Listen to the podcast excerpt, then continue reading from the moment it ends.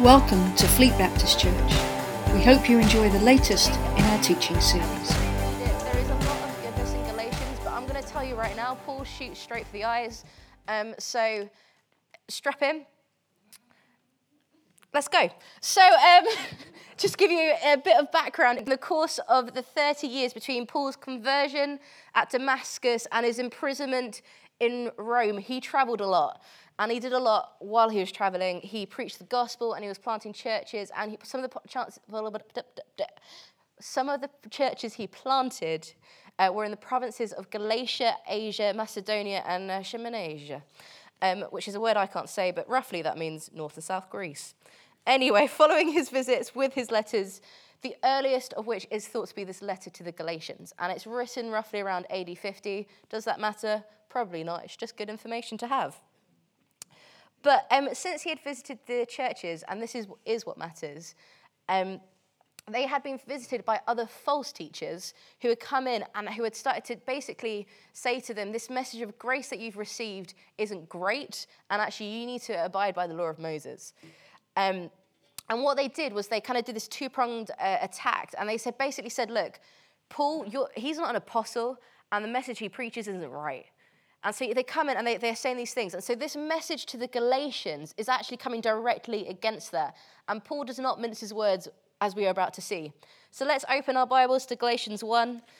Um, and it says this it says, Paul, an apostle, sent not by man, not, not from men nor by man, but by Jesus Christ and God the Father who raised him from the dead and all the brothers and sisters with me to the churches in Galatia, grace and peace to you from God our Father and the Lord Jesus Christ, who gave himself for our sins to rescue us from the present evil age, according to the will of God our Father, to whom be the glory forever and ever.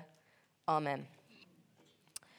Right from the very start, like literally just in those few verses, Paul's just outlined the whole point, which is I'm an apostle, I'm a man sent by God, and I carry a message of grace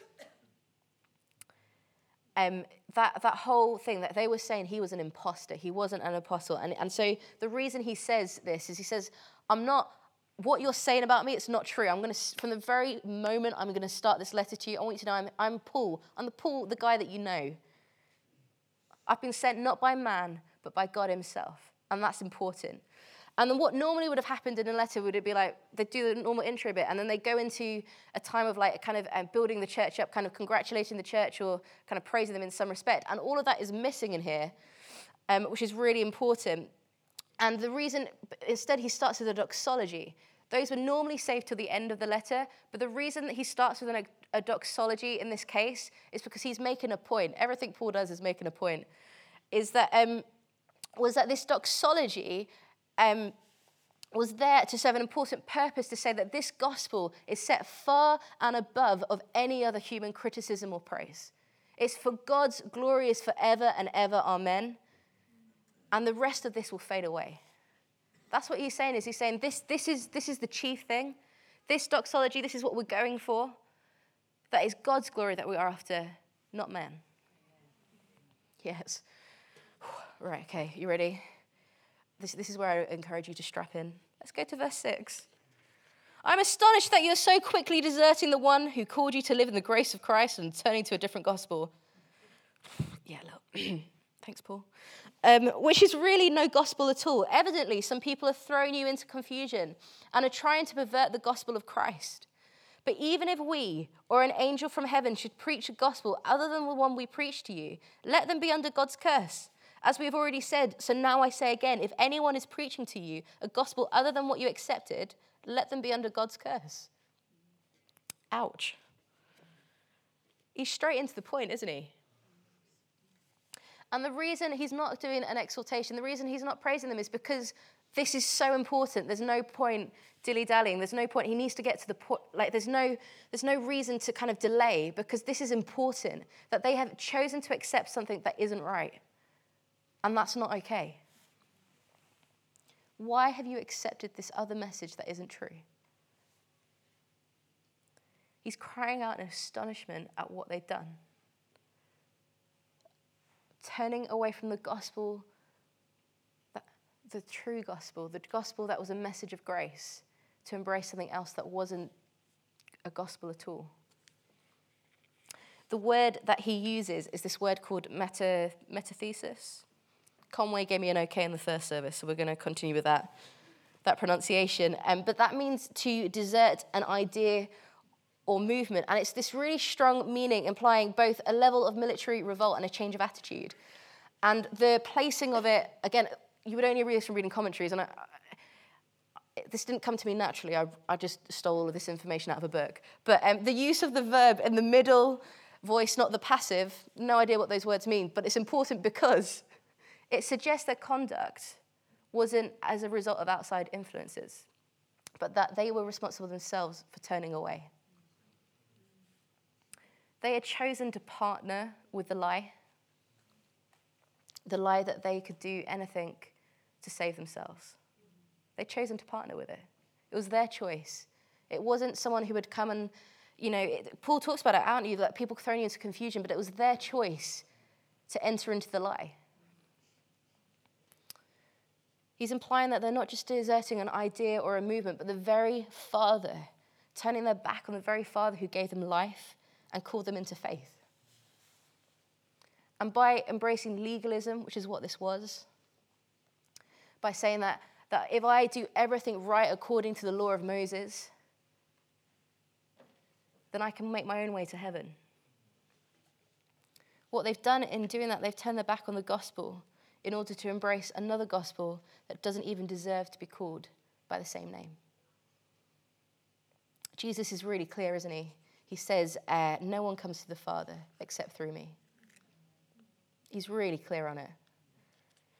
And Paul, um, what I want you to hear, it's, it's really important to hear that Paul doesn't mention who these false teachers are because he wants to emphasize this isn't a personal dislike. This isn't, you know, people who are angry against each other. There's no mention of who these people are, just the message that they carry.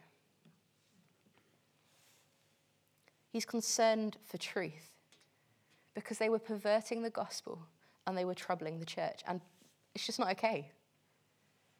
You know, um, John Stott writes this, and I really, really like this quote. It says, To tamper with the gospel is to trouble the church. Indeed, the church's greatest troublemakers, now as then, are those not outside who oppose, ridicule, and persecute it, but those inside who try and change it.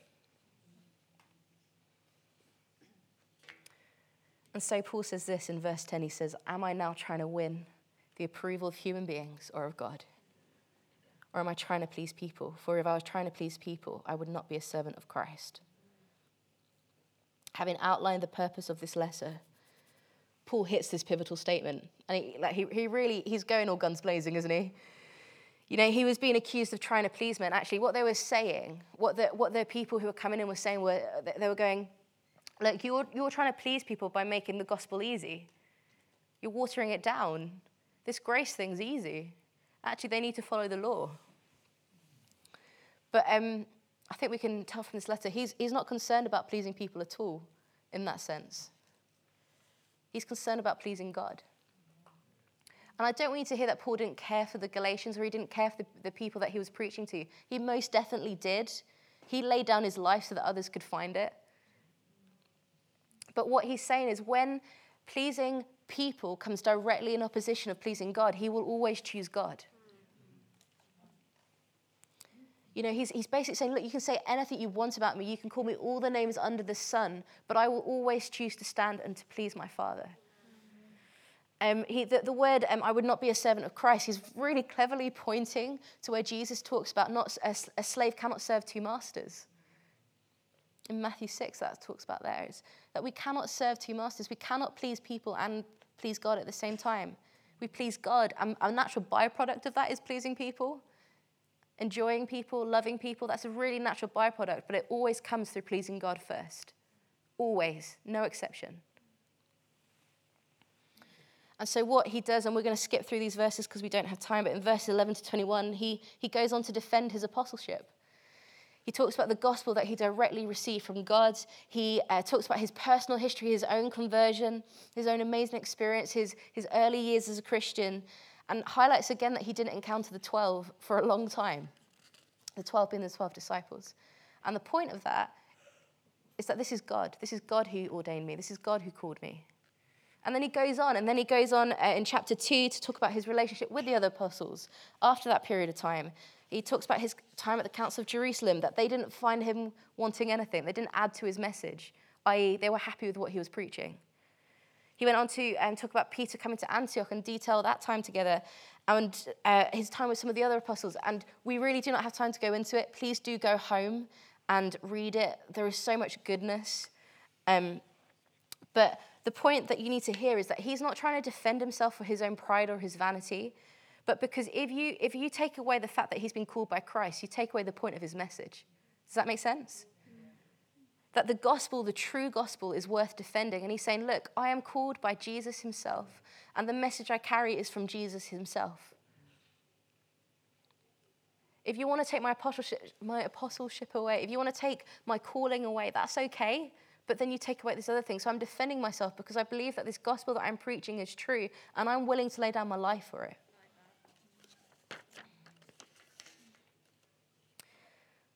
Let's go to uh, chapter 2, verse 15. Roz is doing an amazing job keeping up with me. I don't even have to look to know that's definitely already there. Thank you, Roz. Roz is a real gift, by the way, to us as a church. Love that woman a lot. So, it says this It says, We who are Jews by birth and not sinful Gentiles know that a person is not justified by the works of the law, but by faith in Jesus Christ.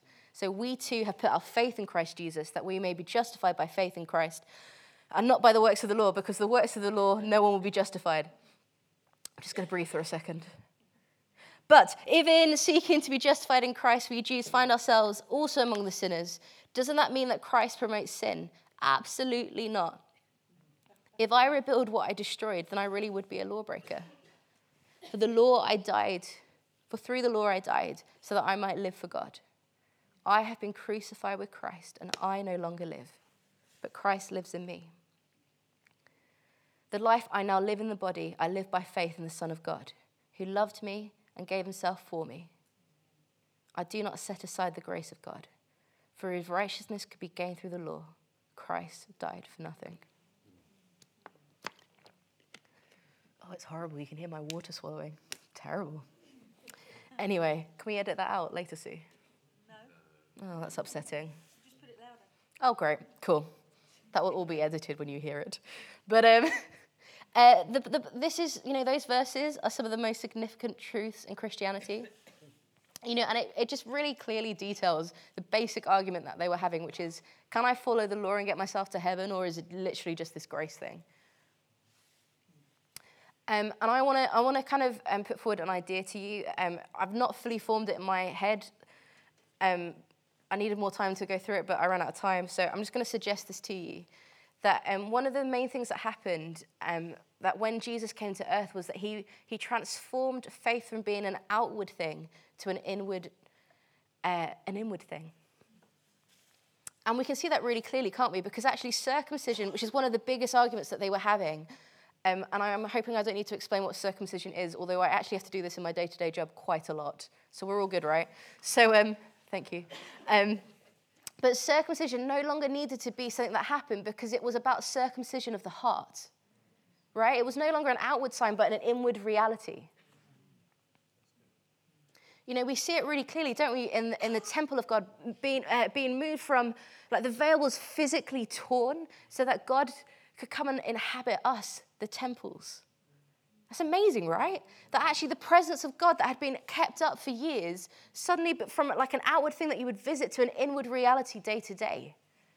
And there was this, this kind of transition from outward to inward and we see it, we see it kind of being hinted at in the Old Testament with when David, uh, when David gets anointed as king by Samuel.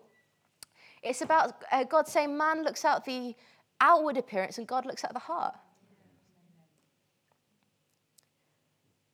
In the Passion Translation, it says this it says uh, in verse 21, it says, So that is why I don't view God's grace as something minor or peripheral. For if keeping the law could release God's righteousness to us, the anointed one would have died for nothing.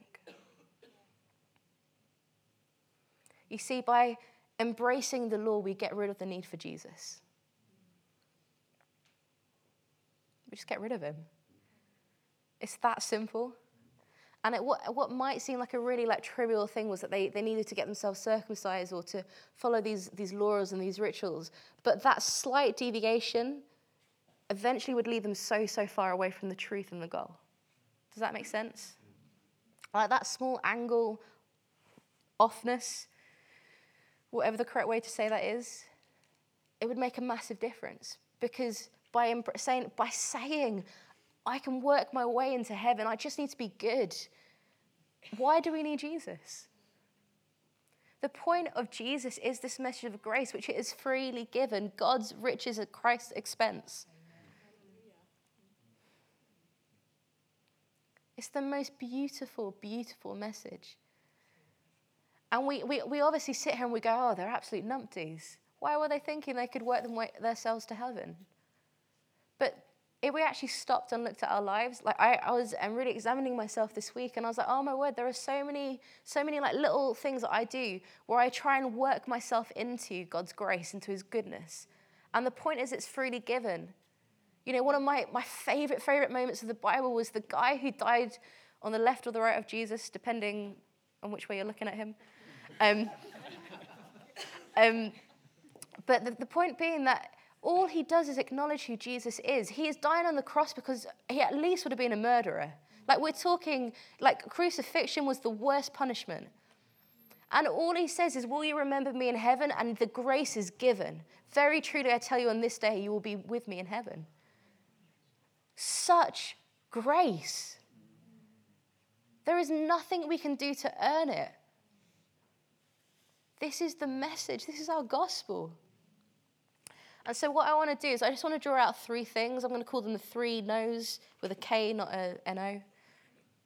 K N O W.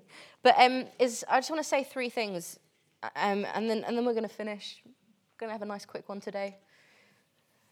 But you need to know who and whose you are.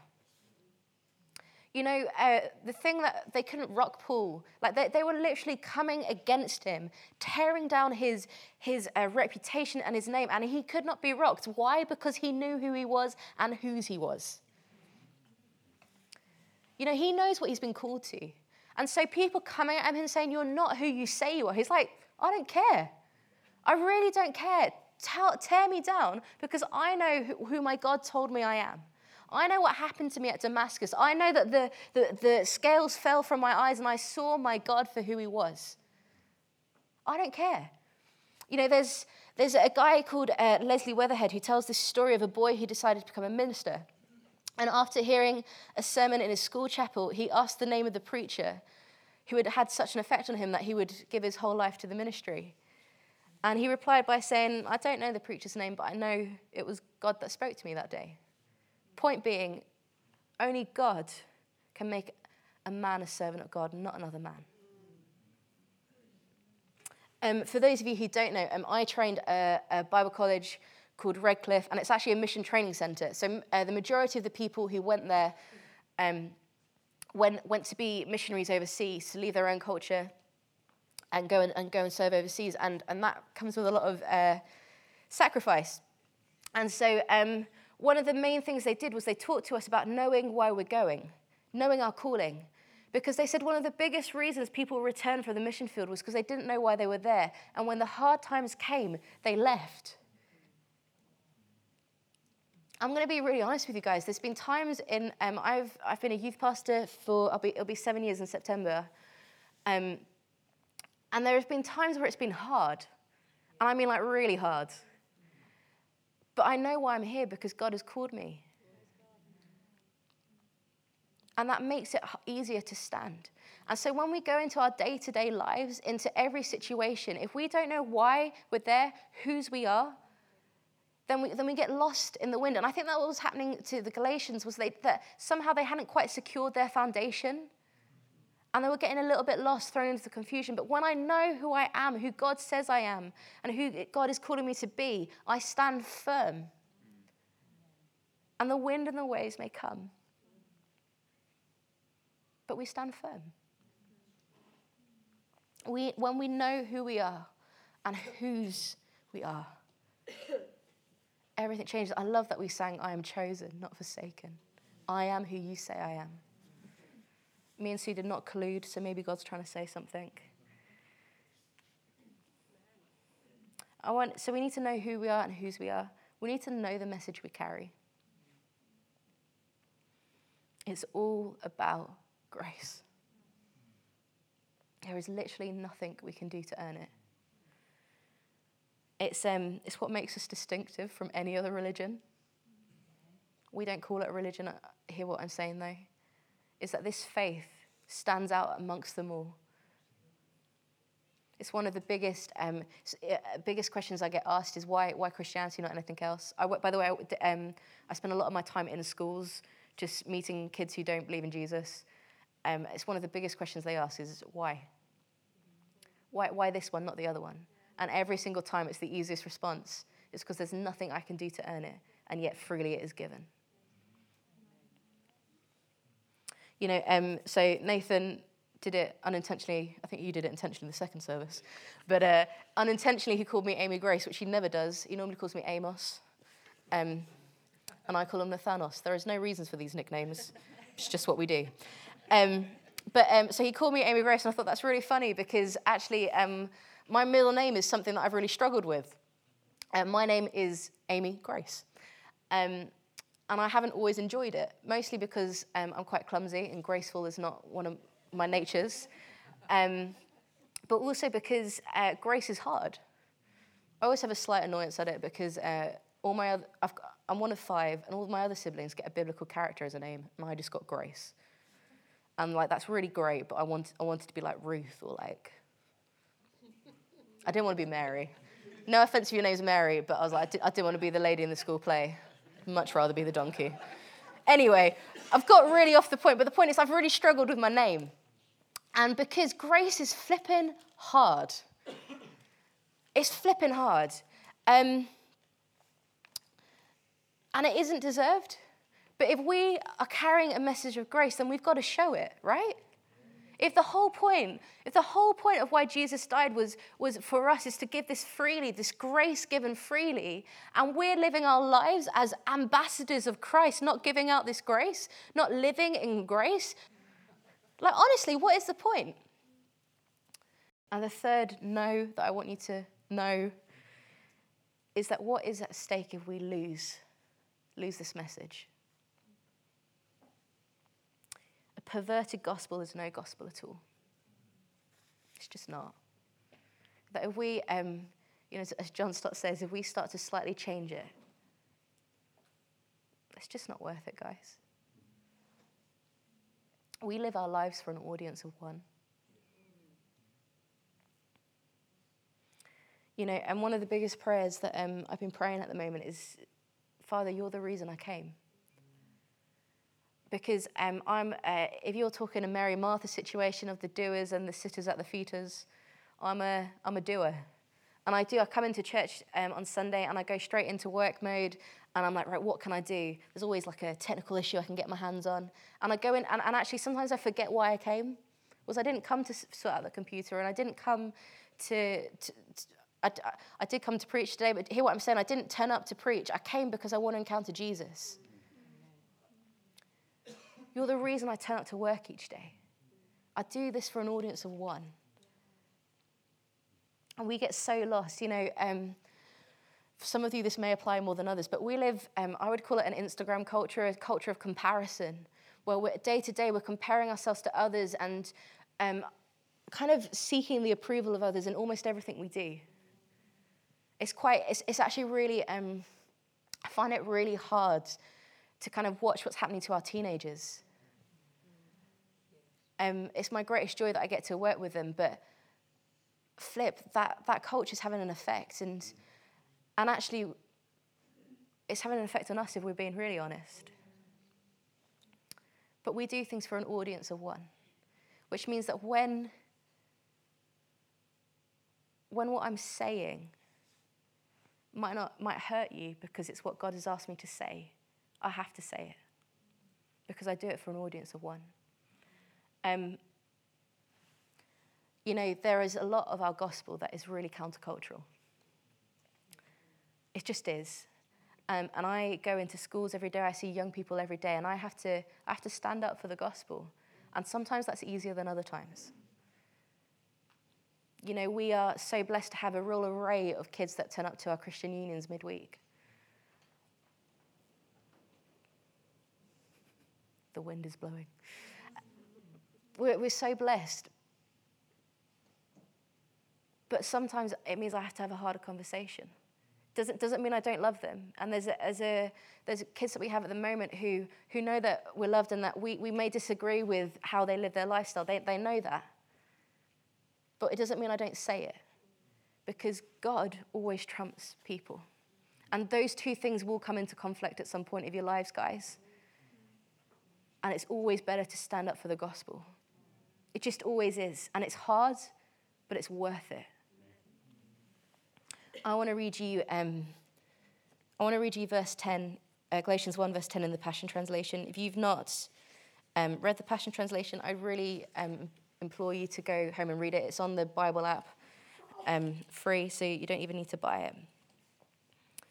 Um, it says this: I'm obviously not trying to flatter you or water down my message to be popular with men, but my supreme passion is to please God. For if all I attempt to do is please people, I would not be the true servant of the Messiah. Why don't we pray?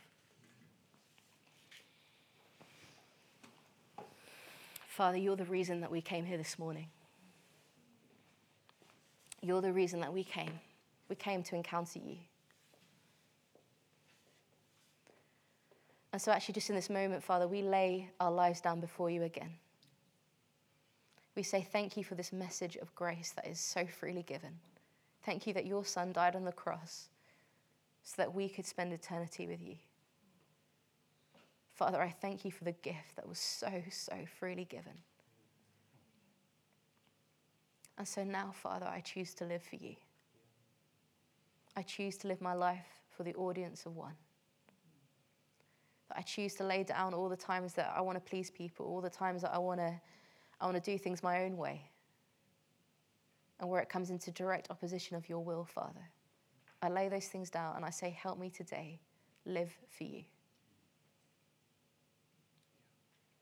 Help me to stir that passion to please you and only you.